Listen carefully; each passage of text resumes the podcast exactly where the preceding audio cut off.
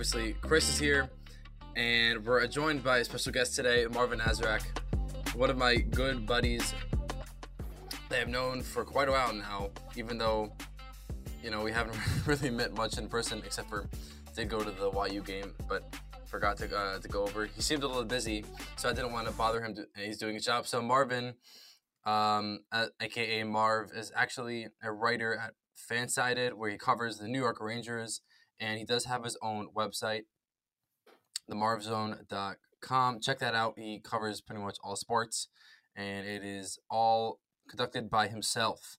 And you know, I've known him for quite some time. It's, and he's a very talented writer. Works extremely hard he covers the YU Macs basketball team. Recently started that, a new gig for him, and he works very hard. And you know, FanSided is not an easy job, as Chris was talking to me earlier before, because his experience was not so fun. But you know, Marv works very hard, and you know, go check him out on Twitter. He does a lot of good work. And Marv, welcome to the show. Hi, uh, thank you so much, Rafael. It's uh, great to it's great to be here tonight, uh, along with uh, Chris, and you guys uh, uh, listen in preparation for this. I've listened to a couple of your episodes, and you guys are you guys make a great team. So I'm excited to lend a helping hand tonight. Yeah, it's definitely going to be exciting one. We do have an exciting one in up for discussion today. I'm gonna get I'm gonna get this started off, but before we get this started off, Chris, I know you wanted to talk about this, so I guess we'll cover it first, but the WBC is approaching us, and you know, before you know it, pitchers and catchers is just six days away, and pitchers and catchers are reporting to spring training, and WBC, probably the most exciting non MLB baseball event, the World Baseball Classic, where all teams from different countries and continents all come together and play for one championship, pretty much like how anything else works. But I think what I actually saw er, like a few days ago, just just put this out there. I I do happen to see that younger prospects, up and coming prospects, such as like Sal Frelick and other guys like himself, they're joining the World Baseball Classic, which is actually beneficial for them because if you think about it, a guy like Sal Frelick for the Brewers, he's you know he's in AAA, and he's expecting to be called up at some point. But you know, facing um, professional, like uh, facing MLB level pitching, even before you get the call to MLB, I, th- I definitely think that's a smart move because if you think about it, if if you're facing MLB pitching before you even get called up, you're getting a you're getting a nice head start, and now you're you're getting a feel and you're getting a good sense of what that will look like for you, and you know, and you can make the right adjustments, and then see a feel of what ma- major league level pitching looks for you. So I think that's gonna be exciting. Um, Chris, what's your? I mean, you've pretty, pretty much been hyping up the World Baseball Classic for a while, so what do you think?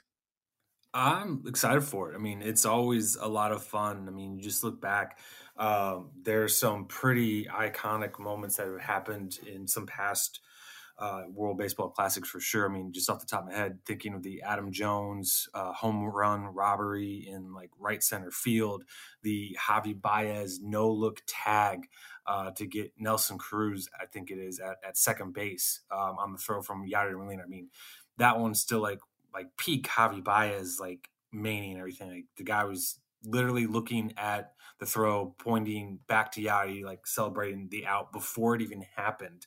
Um, so I mean, you just have a lot of passion from all the teams that are playing for the countries. Like, that, it's something special that uh, I don't even know if the World Series kind of gets on that same level with like the passion and the pride that you see from the players.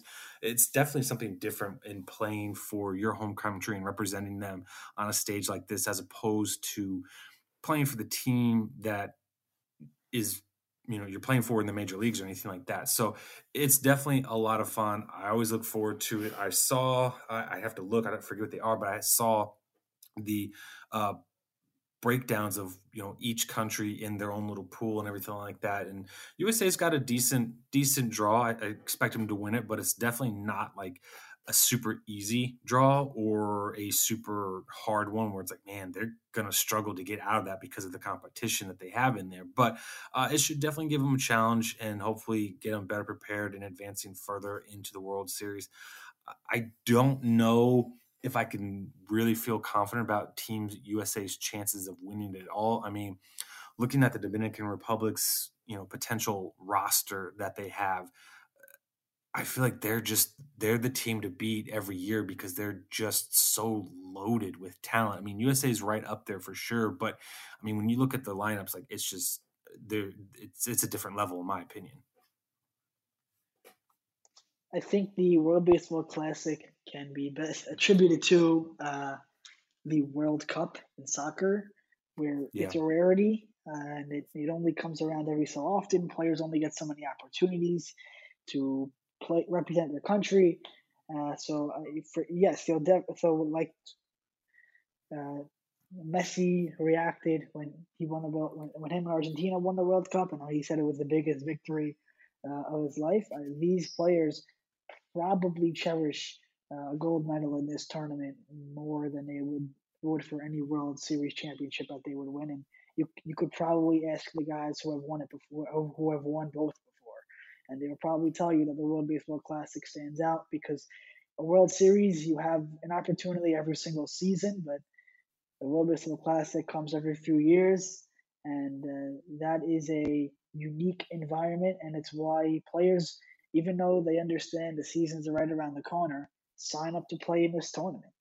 And it's it's a sight to behold to see uh, everyone, uh, the international baseball fans, the international baseball community unite and uh, travel all travel to America, travel to uh, wherever else they are, or, or, wherever else that this is being held in.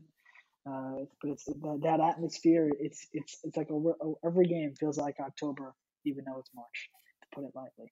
Uh, it's going to be definitely one that will be, I think, will live up to the hype. It's going to be uh, something that gets everyone back, right, in the to, to loving baseball again. Baseball, I think, has had its has has definitely been lacking behind uh, the uh, NBA and the NFL in terms of popularity recently, and I think that this isn't for them an opportunity to sort of win the casual sports fans back uh, and get them and get them going again.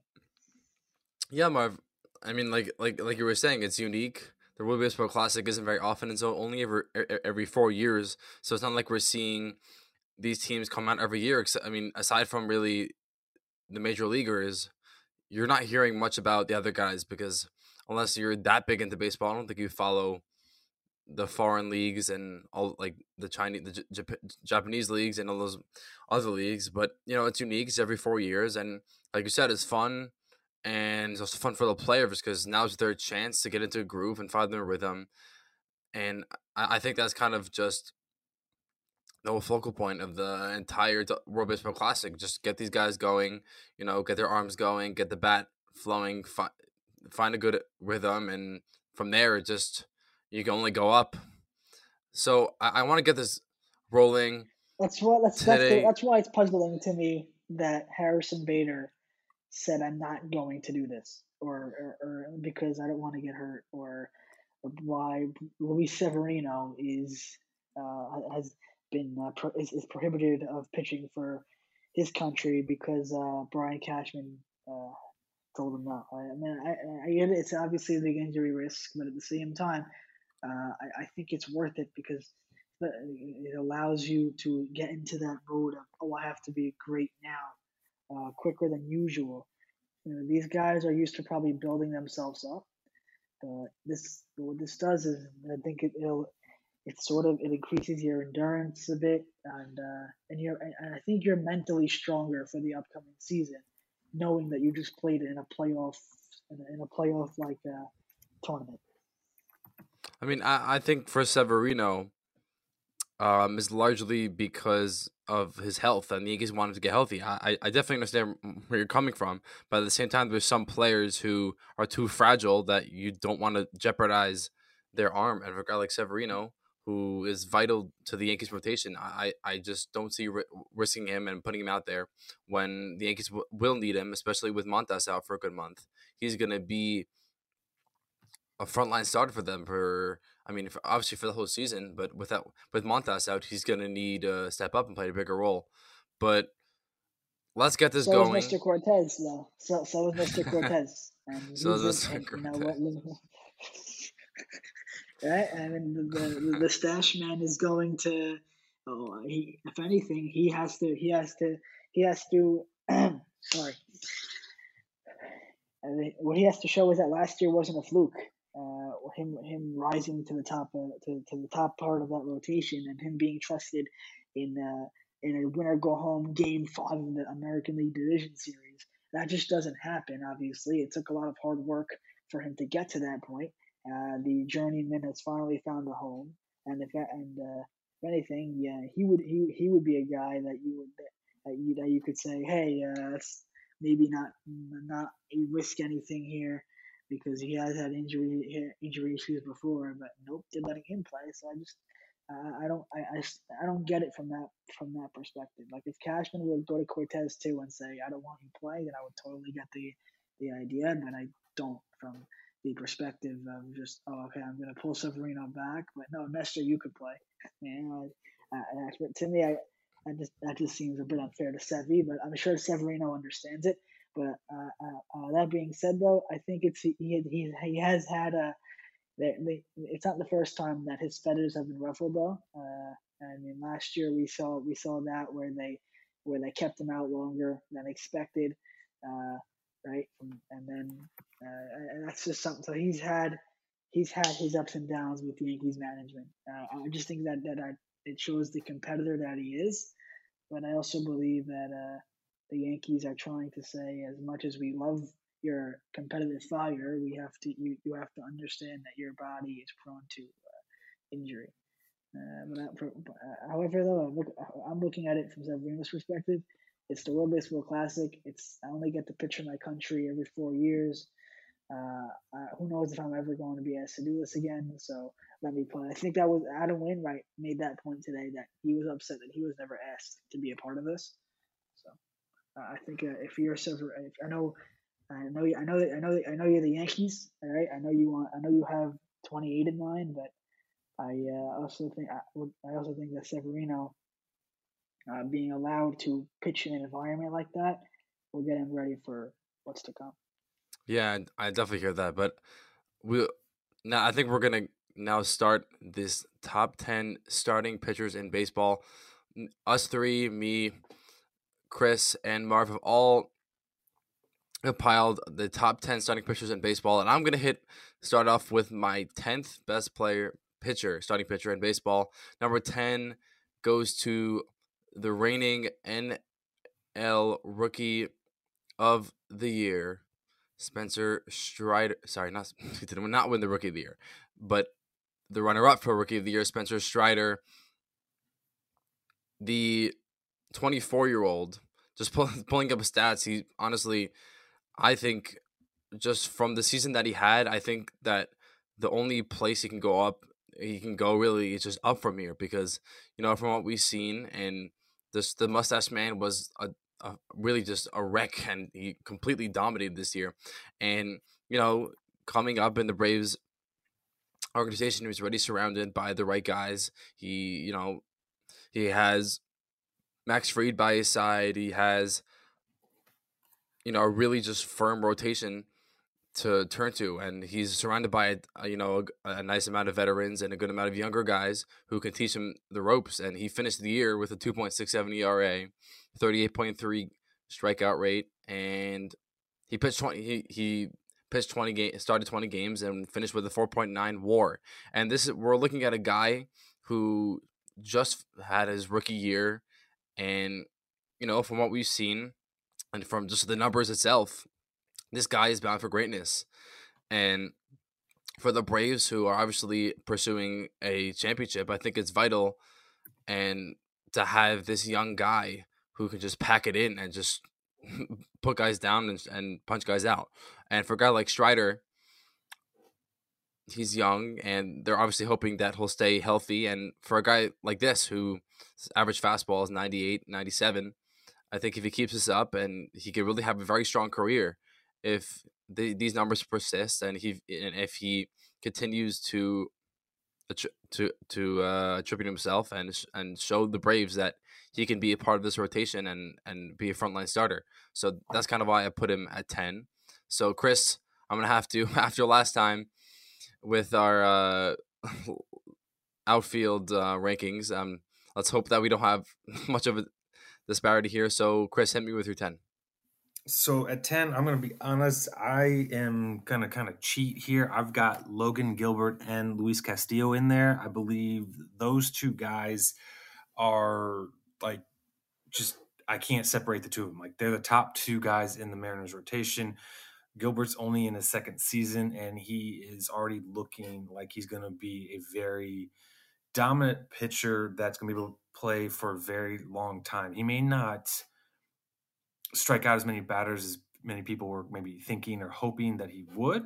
Uh, but he's definitely a guy that is showing he can go deep into games, is able to pitch in big games and pitch well in them, and hold his own against any lineup that he faces. And just looking at Luis Castillo, he came over for the Reds last season. Um, I'm not really going to focus too much on what he did in Cincinnati. Not that it wasn't phenomenal or anything like that. I mean, pitching in Great American ballpark is no easy task, and he did it very, very well.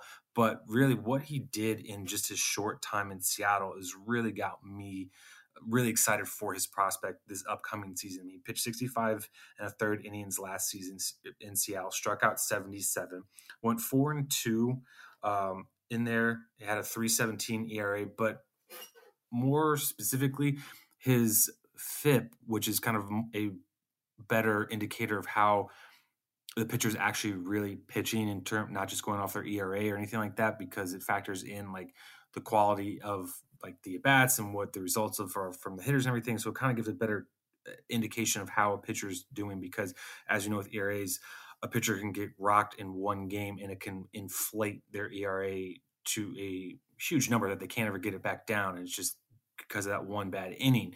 Um, so FIP kind of count balances that out a little bit. He had a 2.91 last year uh, in Seattle. Again, his ERA was 3.17. So he definitely shows that he can pitch and looks very good and very comfortable in the Pacific Northwest. And not only that, his strikeouts per nine went up over a full batter in his move from Cincinnati to Seattle as well.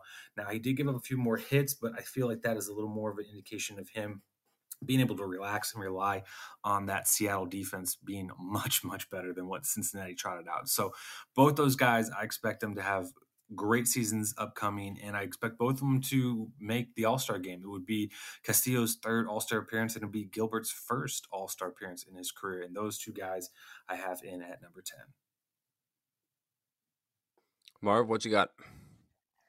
Number 10 uh, for me is going to be the Bulldog. Carlos Rodon.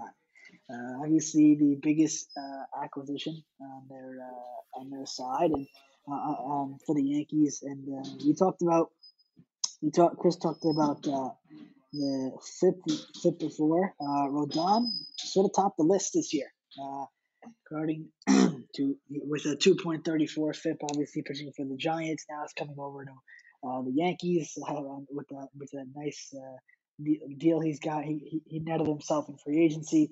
Uh, on the surface, well, almost everything went up, and he's he pitched overall what I think was the best.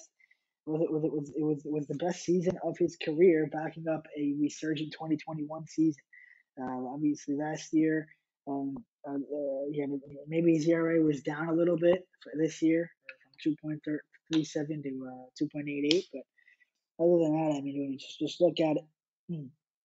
Look at what he was able to look at what he what he was able to do this year. He could reach a career high in strikeouts, and uh, with that, I think just he, has got that mentality of a, of a, of a bulldog in him. That's why they call him that. Uh, he fits he, he, he, fits right in with uh, that, that with, with what Gerrit Cole brings to the table. So just those two guys at the top of the Yankee rotation, it's going to it definitely uh, addresses an area that they felt they didn't really have. They, they didn't uh, trust uh, enough in last year, and they had to. There were there were games where Boone had to go to his bullpen pretty early. I think this year you're going to see uh, less of that because of the the top end guys that they have in the rotation. That one two punch Cole and Rodon, I think it gives the Yankees rotation definitely some some pride, some swagger. And uh, in, a, in a playoff series, those two guys are tough to beat. And and you have obviously Cortes. We talked about Cortes before. He's he's in the middle. Uh, it gives the Yankees what they need, stability, and uh, I think Rodon's big is a big part of that now, uh, being that he's there, and uh, what he's shown that he's shown he could handle a big market, right? Being in San Francisco, so I mean, the only the only question I, I, I only question his durability, but not his effectiveness. He's number. So it seems that we all have a different approach on our tenth best pitcher, but from what I'm guessing, I'm guessing that our top five is kind of similar. So let's jump to nine. Um, so at nine,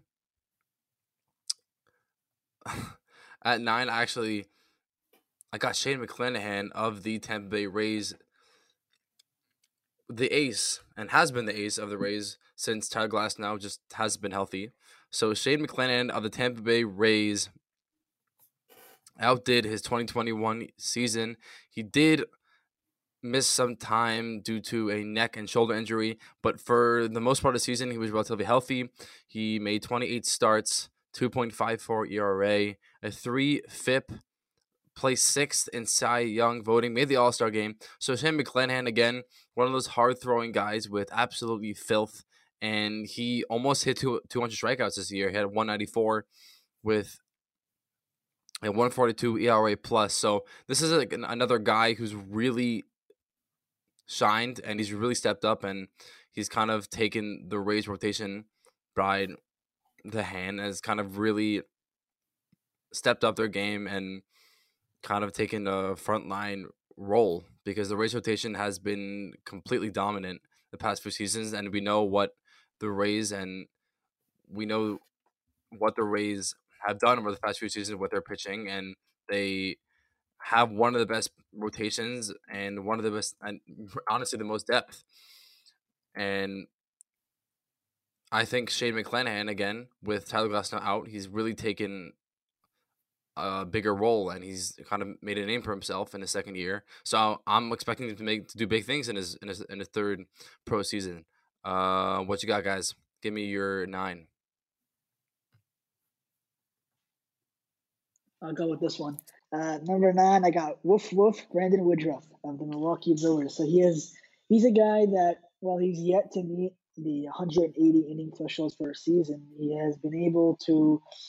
His numbers are pretty are pretty consistent, and it's an it's an indicator that that once he reaches that, he's going to be a guy that uh, can establish himself as an as as an ace if he isn't one already. I know he's been overshadowed by by by the Burnes effect down in down there uh, in Wisconsin, but uh, he's been a pretty great number two, and if, and, and uh, he's shown flashes at times of possibly becoming uh, a, a, permanent number one.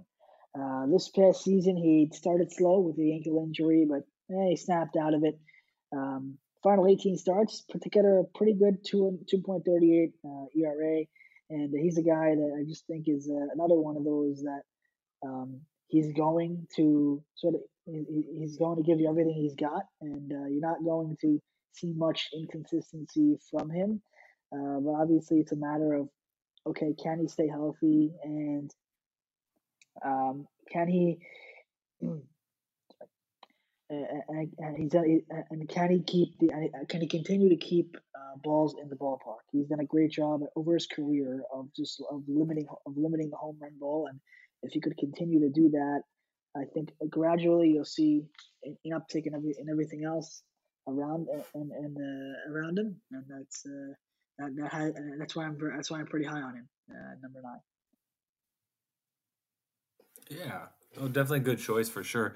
I've got Zach Gallen in at number nine, and it probably is going to be the one that throws everyone off the most. But I feel that Zach Gallen is a very slept on pitcher, and not many people really are giving him the respect and credit that he deserves. I mean, this is a guy that was a top prospect in the Marlins system, was traded kind of surprisingly to Arizona for Jazz Chisholm. So a uh, couple a swapping of a couple high prospects in each team each uh, system each team's farm system, but Gallen has definitely shown that he can handle being a frontline starter. I mean, he's increased his totals from last season to this year and has done it and just been a very underrated player. And there he led all of Major League Baseball with only 5.9 hits per nine innings. So I mean, that's that's something right there that not many people are talking about. The guy just doesn't allow a lot of hits, and not only that,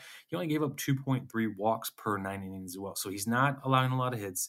He's not walking a lot of batters, and he's striking out 9.4 per nine as well. So he's a very tough pitcher that not many people are talking about, and I think a lot of that has to do with the fact that he's in Arizona, and Arizona has not been a good team. But this is the going to be the put Gallen on the map show here and watch out for him this upcoming season.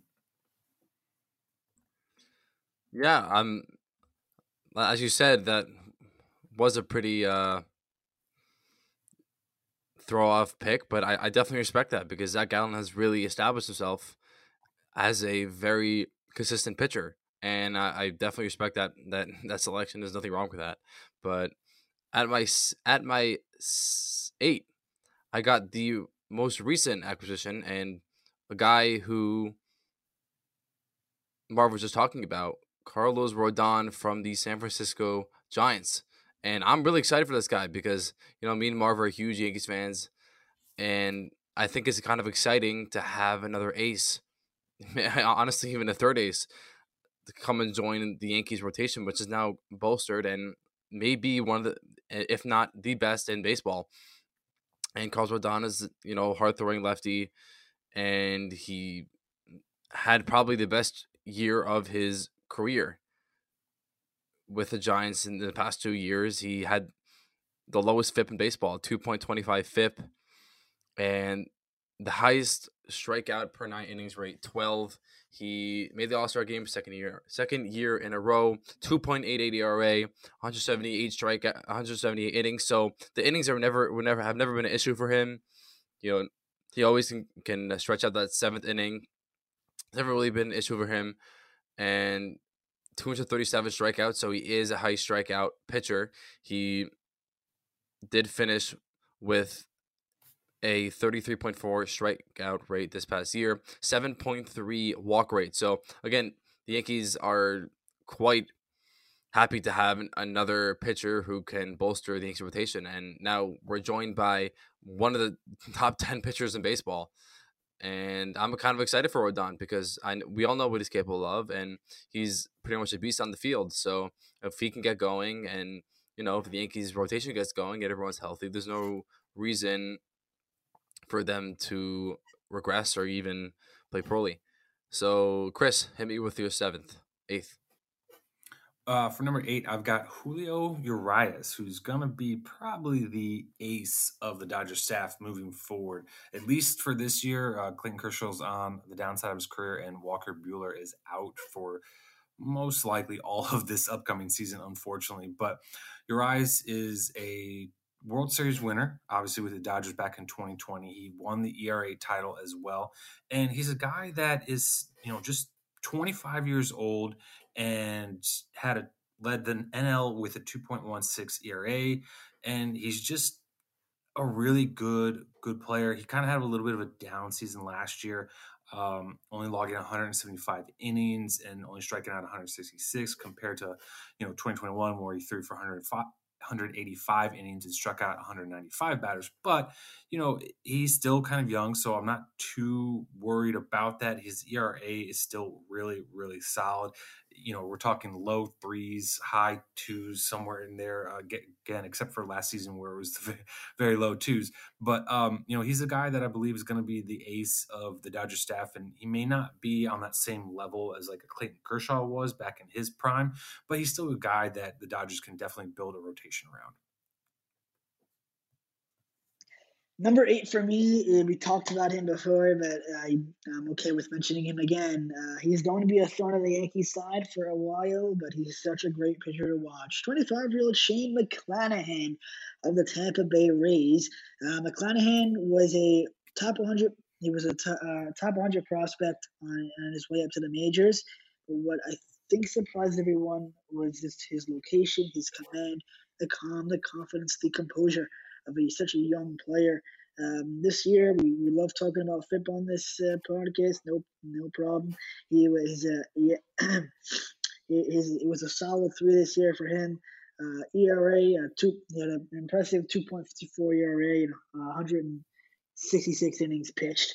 And uh, he's a guy that uh, is exciting uh, for sure. He jumps off the page at you because of his uh, how is he? Uh, his consistent, his, his, his consistent uh, his, his, his uh, strikeouts. Right, uh, he did a good job this year. I think for me, 100, 194 was was a, was a was a big up from uh, a big increase from 109 from 141 the year before. So definitely the batting average against was down from 250. It was uh, and obviously that's that's a positive sign.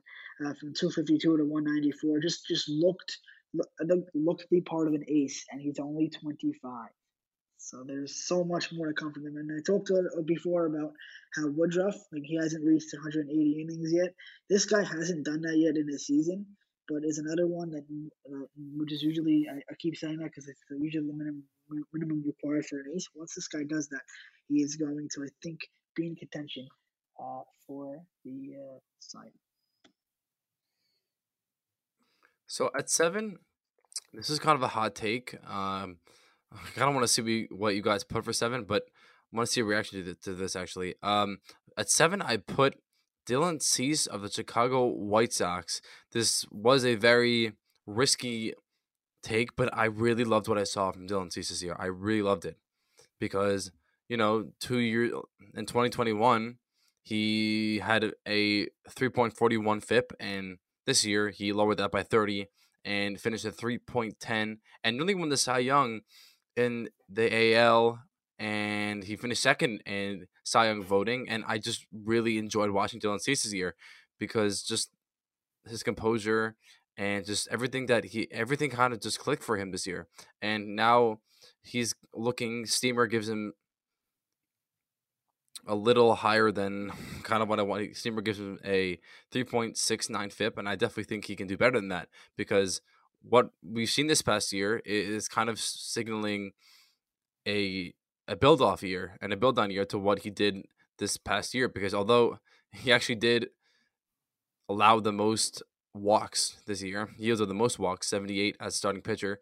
But I, I just think that if he can lower that walk rate and kind of get a grip of that, and just even just notch up and get, collect a few more strikeouts, there's no reason for Dylan Cease not to be in the top 10 because, again, he struck out 227 batters and he's complete filth. So, you know, what he, what we've seen from this year, and I, I just really, I was really impressed from what I saw from Dylan Cease this year. And he's kind of stepped up a lot this year and he's really improved his game. So, Dylan Cease, number seven. Marv, what you got? Number seven for me is the wheel, uh, Zack Wheeler, uh, and out of the out of Philadelphia, and uh, yeah, this is a guy that's been around for a while. Um, he surprised everyone with his 2021 campaign, uh, where he finished as, a, as the runner-up uh, in the Cy Young voting, and many questioned whether that was the best we were ever going to see from him. He nearly topped that this year and uh, it, it's it's pretty impressive given that he had a shoulder surgery uh, last year and it delayed his his start to to camp and uh, his velocity obviously took a hit, but he withstood that location again uh, that that we saw from him last year. We stayed consistent throughout not only the regular season but the postseason as the Phillies made their way to the marched their, marched their way to the National League pennant, and is a guy that again is going to be, I think, in contention for for that uh, coveted regular season award once again. Uh, coming off a year where he in 26 starts he had a 2.82 ERA, um, 163 strikeouts this year, so that was great. Then in the postseason, in six starts, 33 Ks, and um, he pitched he pitched his he, pitched his arm fell off. He's a, another guy that I, that that just competitiveness jumps out at me, and and as, and as a person that uh, you can tell that uh, oh, he's a great leader, right? Uh, in, in a Phillies clubhouse that that does that do have some young guys, uh, young young pitchers, so he's able to mentor them pretty well. And uh, and, and, and again, he's uh, for me, he's uh, he's the wheel. I know everyone likes to talk about Nola, but I personally think that that Wheeler is the wheel that makes this uh, Phillies rotation go. Yeah, no, Zack Wheeler definitely a good choice. For me, my number seven is Max Fried of the Atlanta Braves. This is another young, up and coming pitcher for not only for the Braves, but also in Major League Baseball as well. I mean, he's a one time All Star, three time Gold Glove. So obviously he fields his position well while also being a beast on the mound and former World Series winner. And surprisingly enough, he is a Silver Slugger winner too. Not something you think of when you think of pitchers, but you know, he can obviously swing the stick out there. Um, Fried, just again, another another guy that's up and coming in the in Major League Baseball, showing what he's got.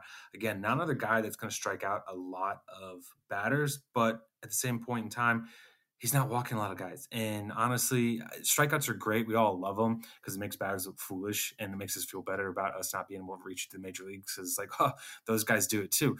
But he walks 1.6 batters per nine you know, in his starts. At least he did last year. And that's just more important is that he's not putting guys on base and hurting his team and hurting himself by giving them but by giving opponents free passes. So definitely a guy that controls the zone very well and is only going to continue to be dominant in that regard and is a guy that the Braves can definitely have a rotation built around and they are you know you look at uh, the guy that Rafal talked about earlier, Spencer Strider. He's a young up and comer guy and could make a case for him being the the ace. But you know, let's give him some more time and see what happens with him. But they are the Braves are definitely primed and ready to go for another strong season.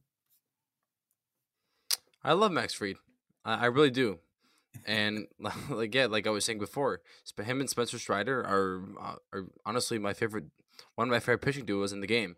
But at six this is actually fun one for me because this is kind of like a guy who I kind of had mixed feelings for, but it's kind of hard to stay away from the fact that he's a two way player. So, Showtime, Shohei Ohtani at number six. And one of the reasons that I put him for number six is not only because he's just a two way player, is because he does everything he can to be successful and he's successful every time. because he won the MVP last year. He won Rookie of the Year. He nearly won MVP and Cy Young this year. Fell short of both of them, but he struck out 219 guys, 2.33 ERA through 28 starts, and a 2.40 FIP. And he fell short of Carlos Rodon for the most strikeouts per nine innings. He finished with 11.9, which was the highest in the American League. But again, Shohei Ohtani, he finished with a 11.87 K per nine rate, 33.2 strikeout rate, and 6.7 walk rate. So he doesn't walk a lot of batters, which is definitely a good sign. At his age, he only walked 44 batters, which is definitely an impressive stat. And I just think that there's really nothing other you can say is that he's just a dominant man. And what he does on the field is like no other. And I don't think we're ever going to see that like something like this again and just he's just a monster from on both sides of on both facets of the game. And I just think we've seen enough from this guy that uh, obviously we're expect he's expected to halt to receive an, a massive haul of money next year wherever he goes. And kind of funny that I actually wrote up a little news piece about Ohtani and the Fox, the there are five Fox writers actually projected five five landing spots for Ohtani and the Angels were not one of those teams, and I fully corroborate that because I don't think he's interested in playing for the Angels anymore because he wants to win, and the Angels are not doing enough to prove that to him, and I think what he wants to be in a winning team, and there you go, Shohei Ohtani at number six. Chris, what is your number six? Well, before we get to that, I'm pretty sure I know why you have Ohtani down, and that's just because you're not a fan of him. Because there was all this talk about him being the MVP over Judge this last year, and we know how much you love whoa, whoa, whoa, Judge. So let's let's just be honest. That's why you don't like Ohtani. So At least much. I put him down, Chris. you gotta give me good credit there. At least I put him in my top ten. Absolutely, absolutely. Um, so no, my number six is Sandy Alcantara, the reigning NL um, NL Cy Young winner f- this past season. He's also a two-time All-Star, and he's another guy that is not necessarily talked about a whole lot. I mean, obviously this past season he was because he won Cy Young, but you know, coming into the season, you know, you you looked at the Marlins rotation and you kind of looked at Sandy Alcantara and then Pablo Lopez, who's now with the Twins. But you're like, okay, yeah, those guys are good, but you know, that's kind of where it always went in the conversation. It's like, yeah, but um, he's definitely shown that he is a guy. I mean, he had six complete games this past season alone. I don't even know who who was number two in that. I mean, he led all of Major League Baseball with those six complete games. Um, so he can clearly pitch deep into games. Again, another guy that's not going to walk a lot of batters, so he's not really going to hurt himself or his team by putting guys on base. Um, you know, and he's he's very very good. And the uh, AL Rookie of the Year, Julio Rodriguez, also happened to get his first home run off of him as well, which is pretty cool for you know Julio. Now looking back on it, he can say, "Yeah, and my first home run went off the uh, NL Cy Young." But Alcantara, another guy that is really starting to blossom into his abilities, um, and just gonna hopefully have another phenomenal season next year for the Marlins. Number so, six. Marv, who do you got? Oh, number six, right? Number six. Yep. Uh, you know, it was funny because I was having a car. There was a conversation recently uh, that I saw come up on social media, and that was whether this guy is underrated. I don't think he is underrated. I think Gerrit Cole is perfectly rated. Uh, the guy who has a $324 million man is a guy that may not may not be um, at the cream of the crop as far as the top pitchers in baseball are concerned, but he definitely is in that in that top ten mix. I have him at number six here. He's the reigning MLB strikeout leader. Uh, obviously, brings the heat, especially when it matters in the postseason. Uh, only caveat with him: the long ball. That's been a problem this entire Yankee tenor. But other than other than that, uh, he is uh, he's an ace. Uh, and he's Gerrit. He is Gerrit Cole, a guy who is a very studious uh, when it comes to pitching, always looking to learn uh, and get better. And he, he's not shy. He doesn't shy away in, in, in, in describing his performances in his press conferences, which I absolutely love, and going into the uh, ins and outs of what he did good and what he did bad there. So that's something I absolutely love from him. And uh, yeah, he's been, he's been he's been a great Yankee so far, and I think that the, the next step for him is just to win a World Series as a Yankee. I don't think that a Young necessarily uh, is needed, although he has he was in a conversation last year. Uh, do and this year um, took a, took a bit of a step back. Obviously, the home runs got him, but he finished finished strong. Obviously, and obviously had a great playoff. So for me, that put him back in the conversation as a uh, top tenor in baseball. So Marv, uh, this probably is a bit disappointing to you, but I actually did not put Gerrit Cole on my top ten. I just whoa, I, I'm I don't know. I for me, I just again he I I still think he's a very talented pitcher and he's got a lot in him, but um, from the top 10 that I compiled, I honestly think that these 10 guys have have proven himself more in the past couple seasons. And Cole, he allowed the most home runs in his career, and that that's kind of nerve wracking for me. Like I, I we haven't seen that from from him, and he just hasn't really been himself. Obviously, he did break the Yankees strikeout record in a regular season, but I just I want to see a little more from him, so I had to leave him out.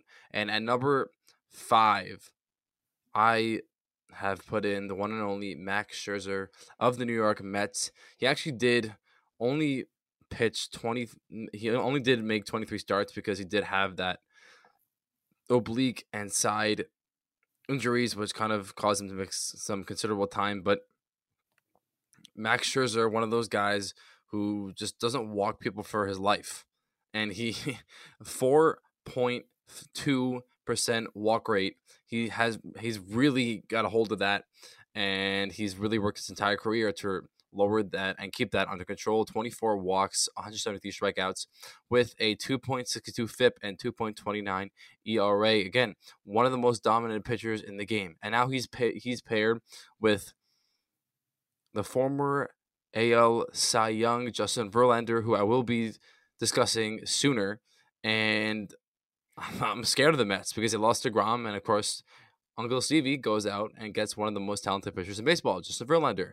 So now Scherzer is joined by the reigning AL Cy Young Justin Verlander, and this will be fun for Max because he's Max is doing his thing, and now he's got some fun coming along with him with Justin Verlander. So there you go. Max Scherzer is at five. Marvin Azrak, who is your fifth pitcher? Oh, um, all right. I don't know how much this is going to burn you, but uh, I got Corbin Burnes at number five.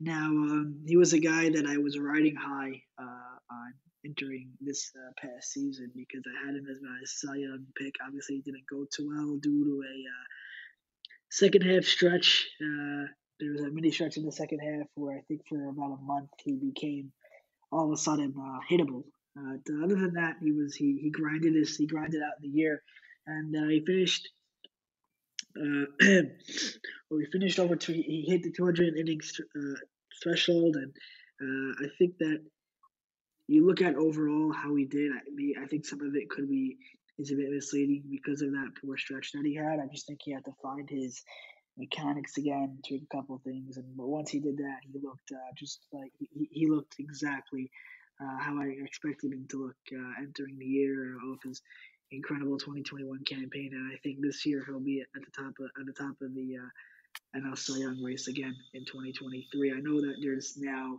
uh, a couple guys in, in that league that will that are probably the favorites, obviously, but I, I wouldn't rule Burnes out of that conversation just yet. So I have him at number five for that. Yeah, definitely a good choice. Absolutely. Um, not where I'd have where I have Corbin, but that I mean he's definitely um, you know, a very solid choice. But uh, Rafal, we are going to match on Mad Max Scherzer at number five.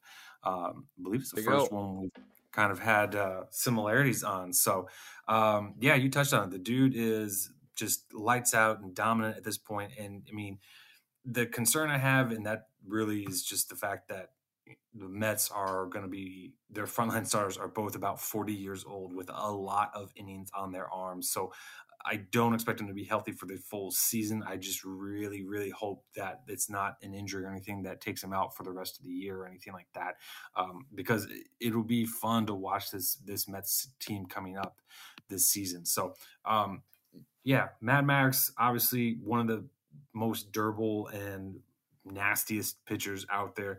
You mentioned earlier, walks four percent of the batters that he faces. Again, for just even more specificity on that. That's only for his career 2.4 batters per nine innings. And I mean, that's just insane that it's, you know, maybe two guys, maybe maybe three guys are going to get a walk in a game from him, and that's it. So definitely controls the strike zone, and he's my number five pitcher. Well, there you go. We finally on something. so, so on my four, I've got probably my favorite pitcher in the game, even though I didn't put him as one, but he's probably my favorite to watch. Corbin Burnes, And he was mentioned before, so I'm just going to add quickly on him because we are on a time constraint here. But Corbin Burnes again, another guy who doesn't walk as many as many batters, six point four walk rate, and I would like to see a little increased strikeout rate, only at thirty point five. I would like to see that a little improved, and other than that, just the nasty he has complete filth on the mound. That backdoor cutter is just nasty to watch, and I pretty much just watch on a replay again and again. I just can't get enough of it. So Corbin Burnes at my four, and again one of my favorite duos with Brandon Woodruff, even though he's not in my top ten. But another nice duo that I love watching, and they're just fun pitchers to watch. So let's address the four round. So Chris, who you got at your four? Jacob deGrom, the new the new ace for the Texas Rangers, and a big payday for him for sure going over to Texas. Um, he is definitely a guy that is an innings eater, can strike out a lot of batters for sure, and just be nasty up there on that mound. Uh, injuries, unfortunately, the last few seasons have really kind of um, affected him, and it's unfortunate because he is just a fun guy to watch. I remember I think it was early in 2021 before we went down with like the injuries and stuff like that. It was like you when he took the mound, it's like, okay, this dude's probably going to go nine innings again because that's just what he could do. Like he just went deep into games, and that's something you don't see a lot in today's baseball. So um, Jacob deGrom, the number four.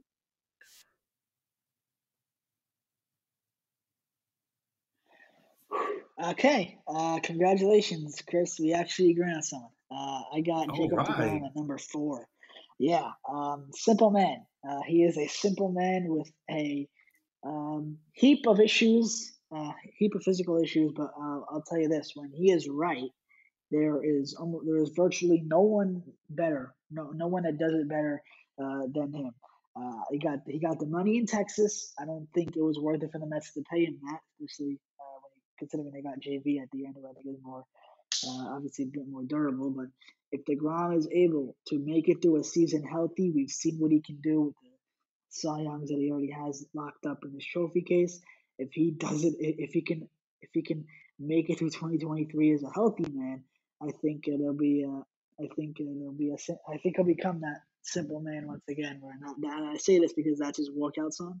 So I think it just it, it definitely correlates well with the type of person he is. He's not a guy that talks to the media a lot, so uh, I think that's why another reason why I think he'll enjoy Texas is he's not going to be asked uh, to be to be at a he's not going to be asked uh, constantly by the media the same questions over and over again. He'll just be he'll just do his thing, uh, simplicity, simple his simple task to him of going out there and uh, shoving every five days. And who knows, maybe he'll win the first AL Cy Young of his career. So at three, I, I kind of struggle with the my bottom my top three. This is kind of took me a while to kind of settle this out. But now number three, I got the most recent addition to the New York Mets, Justin Verlander, who c- came off a Tommy John surgery, which I don't think this this was totally unprecedented. And came back and won the AL Cy Young, and even finished top 10 in MVP voting. And he was obviously mentioned before, but he had the lowest whip, 0.829. He had the lowest ERA, plus 220. Again, the 1.75 ERA, that 818 win loss percentage, and the 18 wins. So there's really nothing you could ask more from Justin Verlander because he just does a job and he struck out 185 batters and he only walked 29, which comes out to just a 4.4 walk rate, which is close to Scherzer, who I just mentioned a few names ago. So again, Justin Verlander just keep doing his thing. He's just dominating, and he's clo- nearing the age where he'll retire. He's 39. Is could be his final couple seasons in the league, but the Justin Verlander legacy will never disappear. And Marv, what you got? No, number three. I, I, one thing I got to say with uh, in response to that, you can maybe pull off a Tom Brady and play till he's forty five. You never know with this guy. Um, number three, I have uh, we, we I have I have I have Sandy. Uh, this guy down at the down in South Florida. I'm sure he's been enjoying his time at the beach, especially since he uh, he won the Cy Young award this past year, Sandy Alcantara. Um, he is in a class of his. This guy was in a class of his own, and uh, just to put it, just to put uh, some of it, some of it, the stats that we didn't touch upon, that weren't touched upon earlier. In 14 of his last 32 starts, he went at least eight innings, and uh, that's for me. for me, it's it's uh, that's enough for me to to uh, uh, combine with everything else to move him up into the top three. And he's a guy that I personally saw coming uh, and, and, progressing yeah, last, over the last few years, and he put it all together this year. If the Marlins are ever good in the in the near future, which will be to their management, uh, we can actually see playoff Sandy, which I think everyone uh, will, love, would, would love watching. Yeah, can't can't argue with Sandy there. Definitely, we talked about him earlier, or I did at least, and yeah, he's definitely a top ten pitcher in the majors. But my number three is Shohei Ohtani. Uh, you know, he is arguably the best player in baseball. I mean, a guy that can swing it from the dish and pitch it from the mound in today's baseball is something that hasn't been seen in a very, very long time and what he does is absolutely incredible to watch. Struck out 219 batters last season while throwing 166 innings. So he definitely has the nasty arsenal up there his ERA was a 2.33 and his FIP was a 2.4. So right about what you'd expect of what he was doing um, on the mound. You know, the results are pretty, pretty good out there. And Shohei Ohtani is my number three pitcher. And I would not be surprised if he gets another MVP um, in his career. And I, it's surprising that he doesn't have a Cy Young yet. Um, but I expect that to change at some point in his career as well.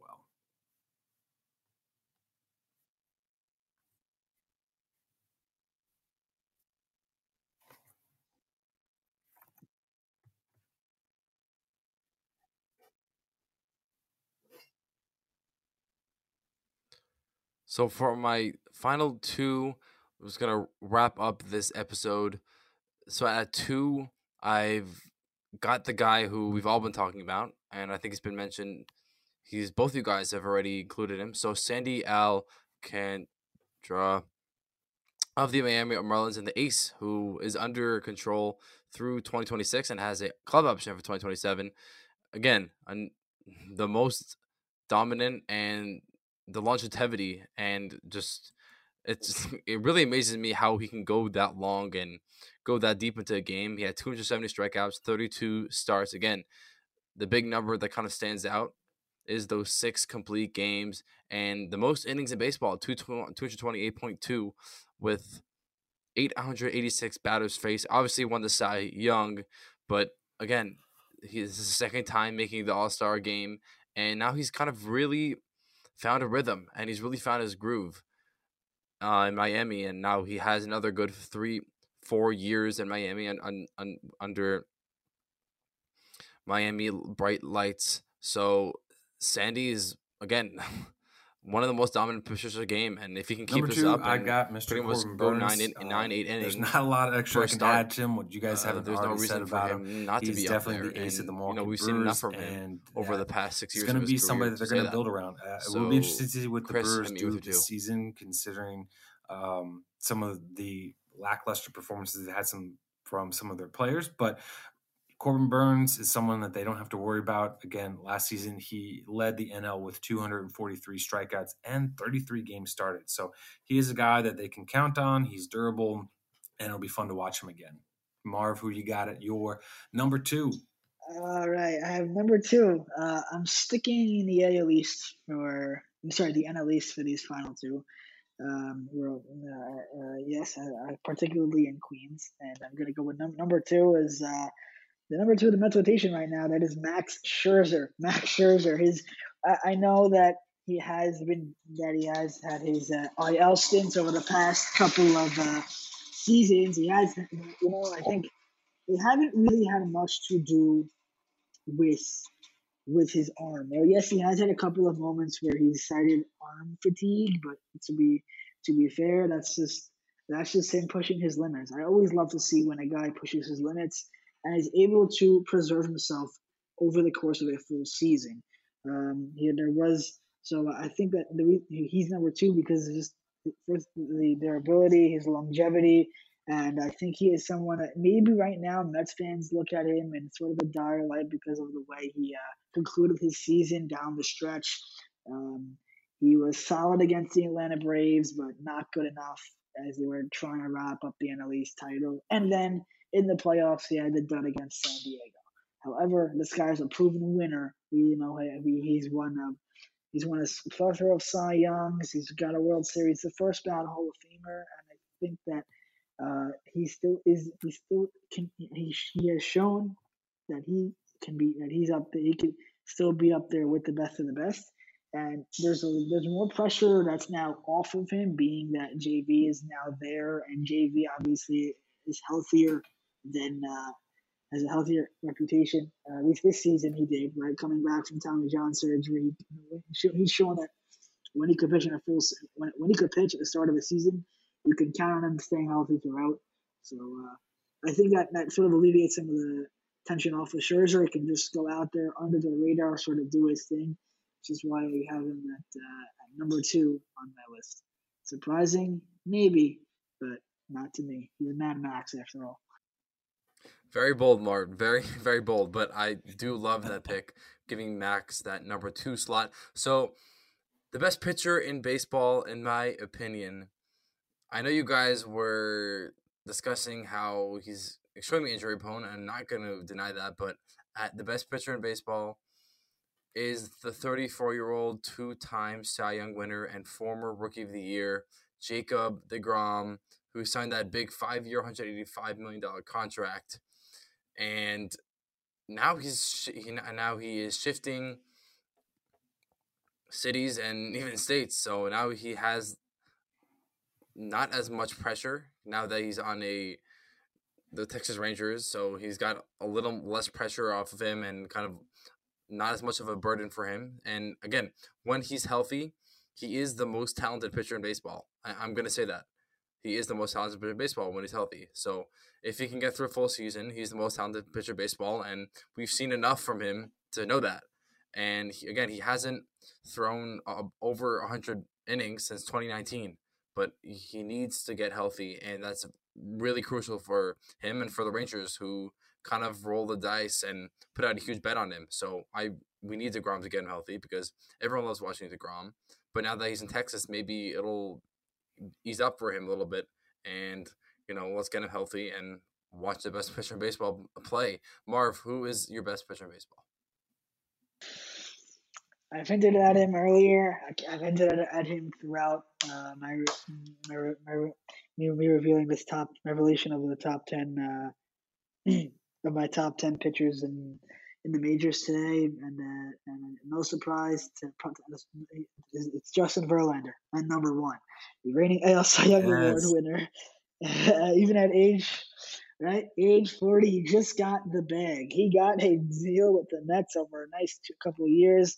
Um, 86.7 in total. That's 43 point, uh, about 43.3 million AAV and he's got a 35 million vesting option for that third year. A great contract, and I think is a guy that can definitely live up to that and, and earn that third year.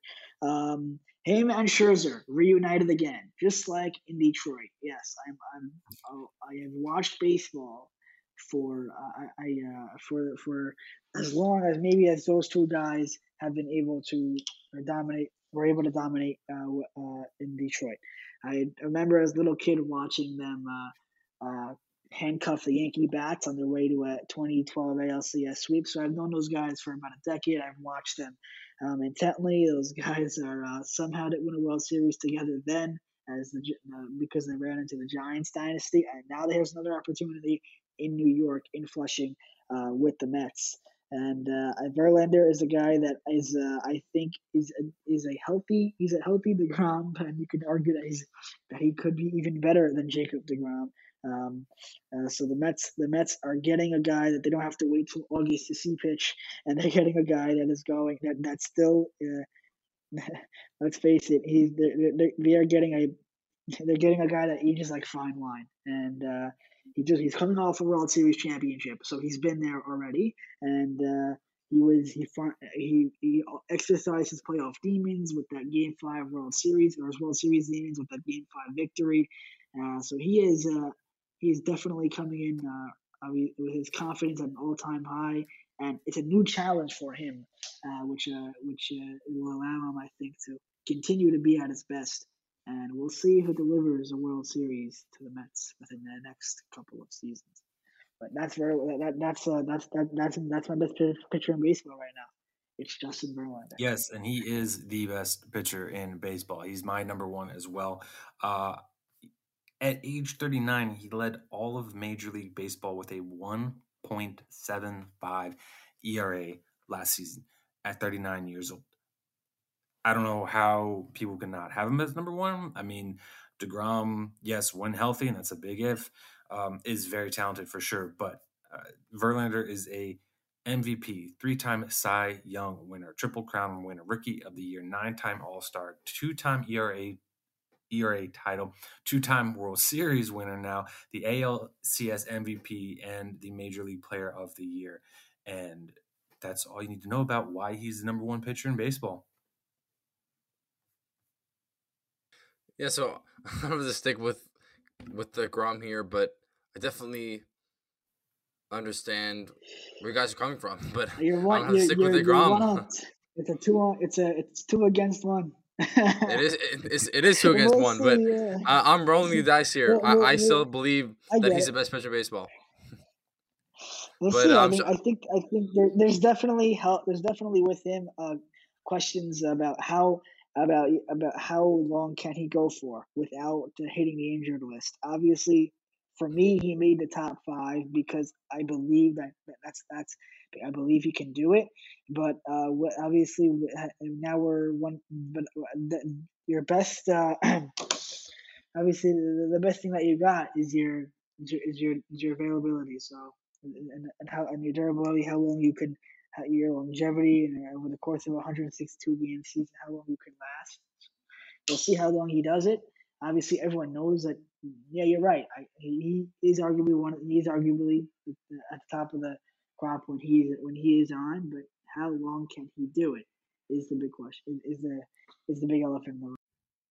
Yeah, and like and Chris, like you were saying, that it is definitely a big if because we haven't really seen him healthy. Like I was saying before, he hasn't hit that hundred inning mark since 2019. But again, I, am ro- I'm rolling the dice here to be honest, and I know it is a risky move putting him as the best pitcher in baseball, but I think he's the most talented pitcher in baseball. But it's just a matter of that big if that's kind of just gleaming over my head because I've grown up with the, Jacob deGrom and I've seen enough from him to deem him as the best pitcher in baseball. And I just need him to get healthy in order to prove that. And that's really hard to say. So this has been a very uh, fun, and I think we've covered a lot here, covered a lot of ground, and this has been very fun, Marv. I think we definitely have to have you on again, and it's been really nice to have you. Yeah, it's been. Uh, I, I enjoyed it tonight. I, I truly uh, had a great time with you all. It gets me excited because uh, pitchers and catchers are coming. Are, we'll be reporting in a couple of weeks, so this is uh, so it gets it gets you in the baseball spirit, which will be uh, on deck right after right after Sunday's Super Bowl between the Chiefs and the Eagles. I know we don't like talk football on here, but uh, that's the old saying. Uh, know, once football ends, baseball uh, is on deck for a lot of sports fans out there. I do want to give a shout out um, to Jacob Steinmetz. He announced today that he is going to be pitching for Team Israel uh, in the World Baseball Classic, uh, which is amazing because he's trying to become the first uh, Orthodox Jew being to, to, to make the majors. Um, and I just and I hope he does that. You know, he's a guy that uh, is from he's a guy that is that is a, he's a local guy, and when I mean a local guy, is in the neighborhood, uh, in my uh, sort of around, around my neighborhood a little bit. Uh, we the school that uh, high, high school I went to, we played we, we played high school a lot. I never got the opportunity to play him, but uh, he was a good. But he was uh, from people I've spoken to that this guy uh, he's already he has he has the makings of a top uh, MLB prospect. Obviously, he's raw. He's uh, 19. We'll see. We'll see how how we'll see if he is able to get there. But just to hear that announcement today from him uh, it was music to my ears. I, because now we can finally see him on a big stage and face a major league hitting, which I think down for the future is uh, will definitely help uh, shape him as he makes his way up to the show. Yeah, uh, definitely very cool for him. And as always, Chris, um, I mean, we've done a lot here, and I, I'm pretty sure that we've kind of had. I mean, from compared to last episode, I, I'm pretty sure we were kind of on the same track. So I kind of like that. And as always, first of all, make sure to check out Marv on Twitter at Azrak Marvin. He pretty much posts all of his promotional stuff and all of his swag out there. And check us out on Spotify, Apple Podcasts, and I mean, that's it. So check it out on Spotify and Apple Podcasts. We are there. And give us a like, give us a review, and share it to your friends. And I hope you guys enjoyed this uh, this episode. And we will see you next week.